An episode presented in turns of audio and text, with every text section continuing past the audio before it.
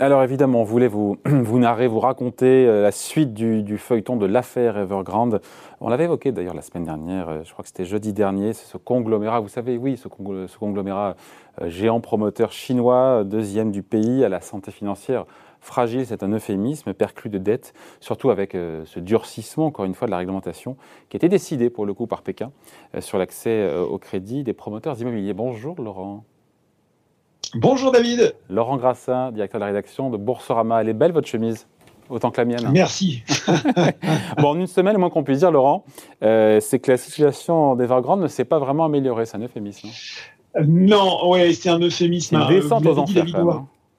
Oh, ouais, descente aux enfers, on le rappelle brièvement, euh, vous l'avez dit, le groupe qui se retrouve étranglé financièrement après un développement à marche forcée basé sur l'endettement. Aujourd'hui, Evergrande fait 260 milliards d'euros de dettes détenues par plus de 250 euh, banques, surtout chinoises, mais pas que. Puis parmi ces banques chinoises, il y a forcément des banques euh, publiques. Petit retour sur l'action, on est à, plus de 80% de chute hein, euh, désormais depuis le début de l'année. Un, titre qui évolue autour de 2,60 dollars hongkongais, plus bas niveau depuis 2014. On est repassé sous le cours d'introduction.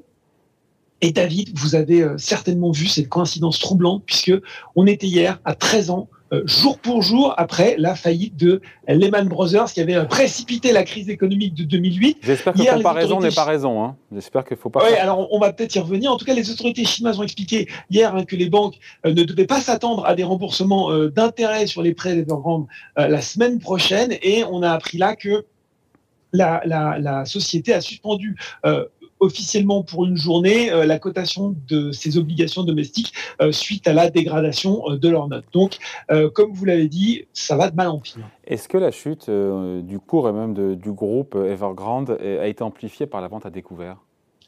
Alors, ça va pas être si simple que ça. C'est une question intéressante. On rappelle le principe en deux secondes de la vente à découvert. Si vous pensez qu'un titre va baisser, vous l'empruntez sans le détenir hein, à votre intermédiaire financier. Vous le vendez immédiatement.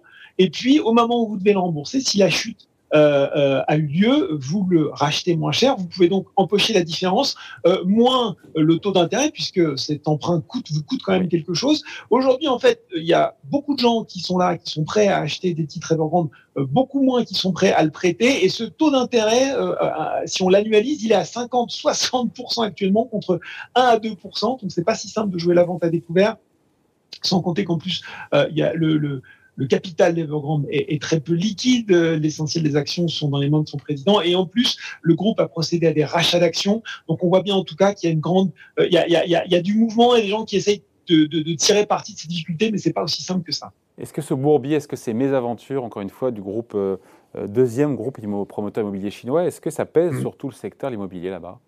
Bah oui, on, voit bien, euh, ouais, ouais, on, le voit bien, David. Hein. il, y a, il, y a, une vraie, euh, une vraie répercussion, notamment sur les indices bah, des promoteurs immobiliers que, qui, qui, a, qui, a, chuté de, de 5% cette semaine à Hong Kong.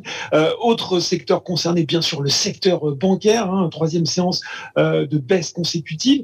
et puis on l'a vu, vous l'avez vu cette nuit, hein, quand même. ce, qui est, ce qui est assez fou d'ailleurs, c'est quand même le recul assez, assez marqué des, marqués, des marchés, pardon, asiatiques, où on voit bien que la situation d'Evergrande commence quand même à avoir des, répercussions sur la confiance des investisseurs. Ouais, on se dit que la balle est dans le camp évidemment des autorités de Pékin, sachant que hum, quand on est deuxième promoteur immobilier euh, chinois, on est un too big to fail, on est trop gros pour euh, faire faillite sans que ça crée une déflagration sur tout le reste et tout le secteur euh, là-bas. Oui, et on l'avait déjà évoqué la semaine dernière, c'est toute la question. Que va faire le gouvernement chinois? On a l'impression que euh, ce qui expliquerait peut-être cette décorrélation aujourd'hui entre les marchés asiatiques et européens, on a l'impression que les marchés européens sont quasiment sûrs que le gouvernement euh, chinois va intervenir. Euh, ça lui est arrivé hein, dans le passé de, pousser plusieurs entreprises vers la faillite. Euh, et en même temps, vous l'avez dit, il se doit de préserver euh, la, stabilité, sociale. Il y a beaucoup de, petits investisseurs, et là aussi, on, va le voir, qui ont été, qui ont été dépossédés, qui se sentent floués. Euh, on sait aussi que dans certains cas, le gouvernement chinois est intervenu pour sauver des sociétés. Donc, c'est vraiment ce qu'il va falloir regarder dans, dans les semaines à venir. Ouais, vous le disiez, hein, des investisseurs qui se sentent floués et qui en ont gros sur la patate et qui sont en colère.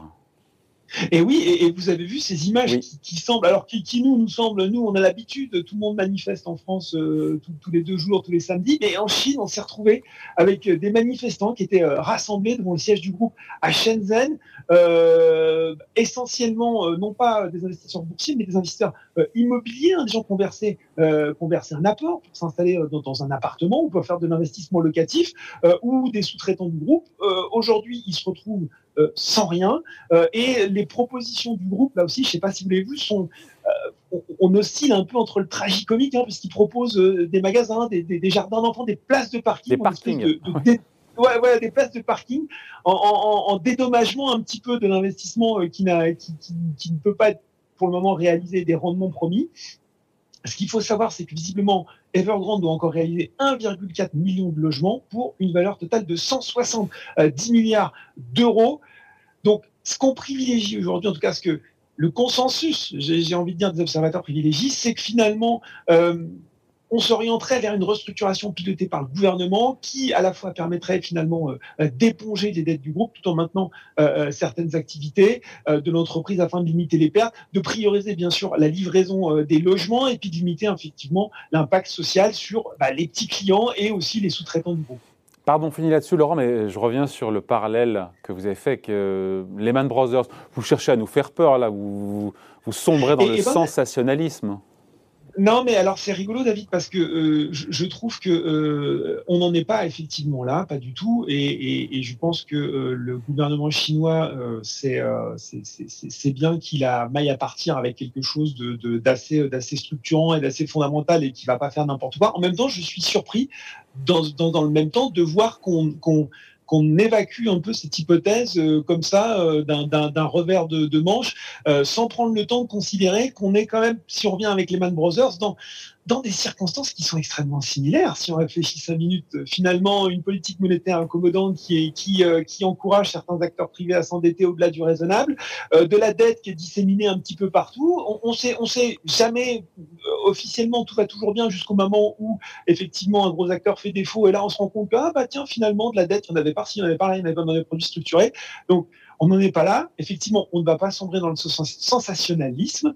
Et euh, en même temps, bah, euh, vous parliez de feuilleton. Je pense quand même qu'il va falloir euh, continuer à suivre ce feuilleton, continuer à voir la façon dont le gouvernement chinois réagit et comment il réussit à piloter ça pour ménager la, la, chèvre et le chou dans les semaines à venir. Exactement. Ce ne sera pas une mince affaire. On suivra ça évidemment avec vous notamment. Merci beaucoup, Laurent.